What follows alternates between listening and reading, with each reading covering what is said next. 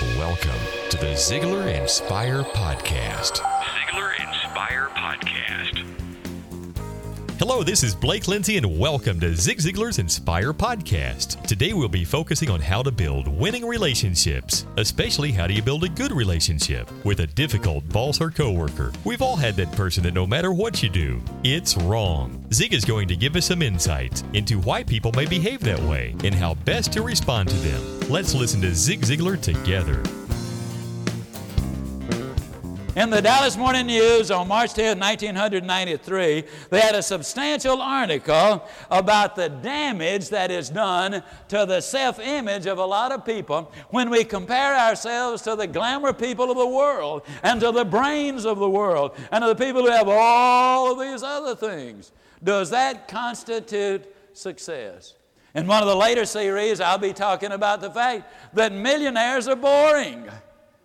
I'll be talking about who gets to be a millionaire. You'll probably be surprised to know uh, that there are infinitely more salespeople who are millionaires than doctors. You'll probably be amazed to learn, ladies and gentlemen, uh, that there are more millionaires uh, in America with average jobs.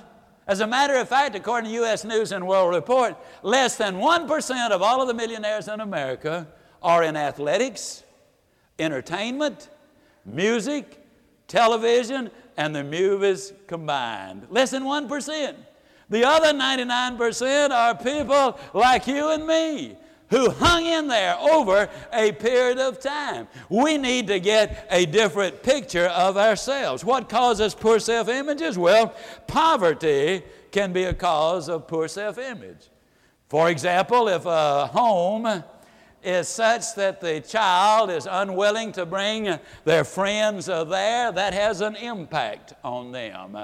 If they have uh, a drunken parent there or a drug addict for a parent and they're embarrassed to introduce people to them, that can make them uh, have a poor self image. Harsh, brutal treatment, physical abuse, verbal abuse, they can all have an impact. But the number one cause of a poor self image is the lack of unconditional love. Where you accept your child and love your child, not because they made an A, not because they clean their room, not because they make their bed, not because they're in on time, but because they are yours, you unconditionally accept them as yours. One of the most destructive uh, things about self image uh, has to do, as I mentioned earlier, with incest or sexual abuse. Incidentally, for what it's worth, when a single mother who has a little girl invites her boyfriend to come live with her, you have just extended an invitation to the neighborhood pedophile. The records are crystal clear the odds go up dramatically that that fella is watching what's going on in the neighborhood, and it happens too many times for it to be a coincidence. What causes poor self image? Well, the media treatment today. You ever notice the way they treat two parent families? Have you ever noticed the way they deal with Catholics and Protestants? Particularly people who have religious convictions and persuasions. Let me ask you a question. When is the last time you saw a series where you had a regular husband and wife who were the heroes of the series? Most of the times, uh, the father is either brutal or a wimp. Too much of the time, the children uh, make old dad look like an idiot, and they're smarter, the kids are, than mom and dad put together. That creates a real problem. Now, the question is what do you do about it?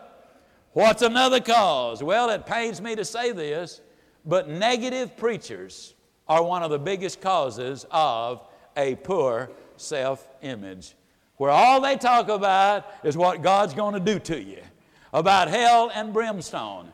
Now, don't misunderstand. I think some of that ought to be there. Heard somebody say if there's more hell in the pulpit, there'd be less of it in the streets. However, let me simply say we need to look at the positive side as well, and that's what I would like to do.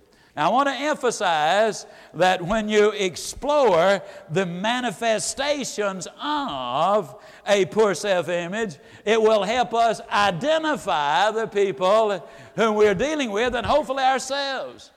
And if we can tell uh, that person has that kind of a problem, and if we have that kind of a problem, then we are in position to offer a solution. Here's some of the manifestations jealousy without cause.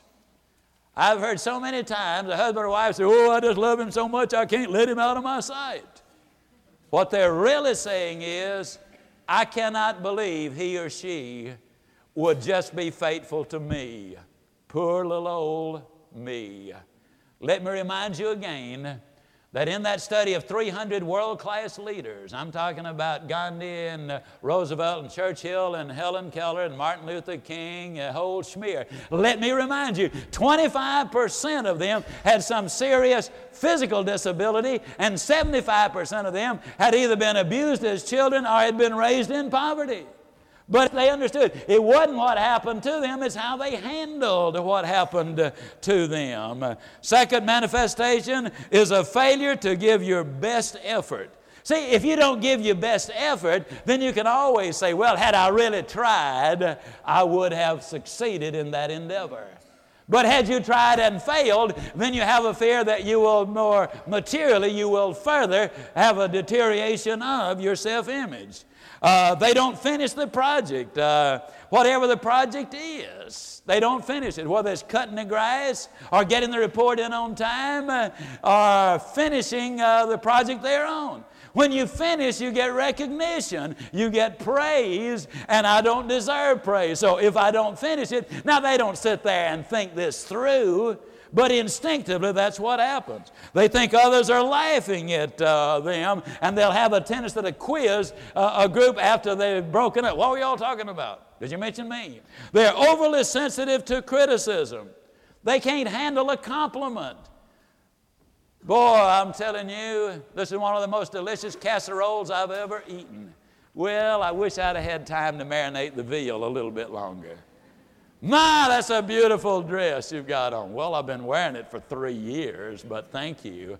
My, your house is always so neat. Well, I wish I'd had more time to take care of some of the panels around. They just cannot accept a simple compliment and say, thank you, which is a sign of a good, healthy self image.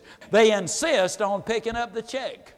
You go out with somebody, whether it's coffee or a meal, even though they cannot afford it. Let me pick up the check. They're not worthy of your company unless they give you something, and so they pick up the check. They dress in revealing clothes.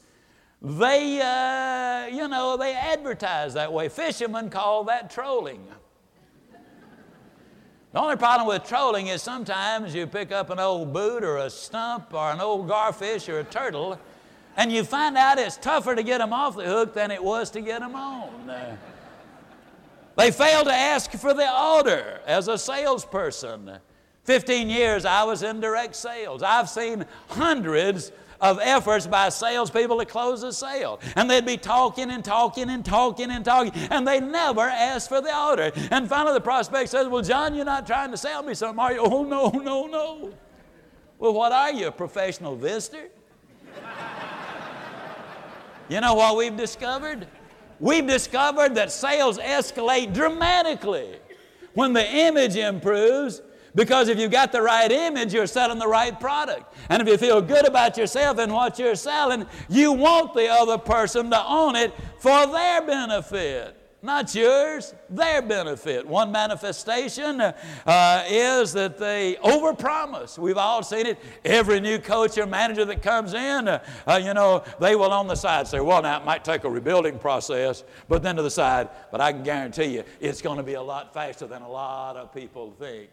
They overpromise. Politicians are notoriously famous for that. Are they not? All right. They overpromise because they are afraid they won't be accepted unless they are. Old motor mouth is one of the signs of a uh, poor self-image. You know, they talk all the time. They simply can never slow down because they feel they've always got to be selling and selling and selling. How many of you have ever had a motor mouth uh, that you went just for a little drop-in visit, and after about 15 minutes, you know it's time to go. And as you head for the front door, he blocks it off. He stands in the way, got something else to tell you. You finally maneuver and get out the door, and he follows you out to the car. He opens the door for you, and as, uh, as you're backing out, he says, Roll down the window. roll it. Got one more thing to tell you. Old motor mouth is a sign of a poor self image.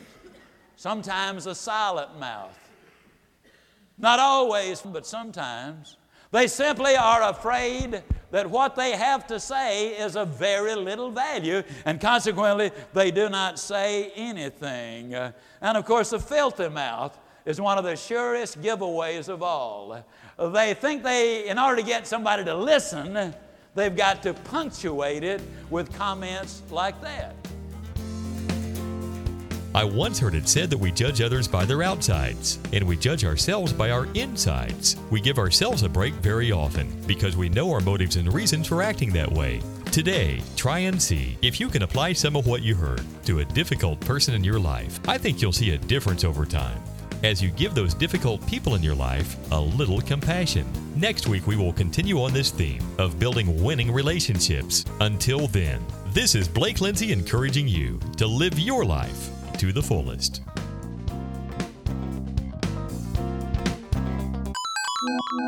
Ziglar.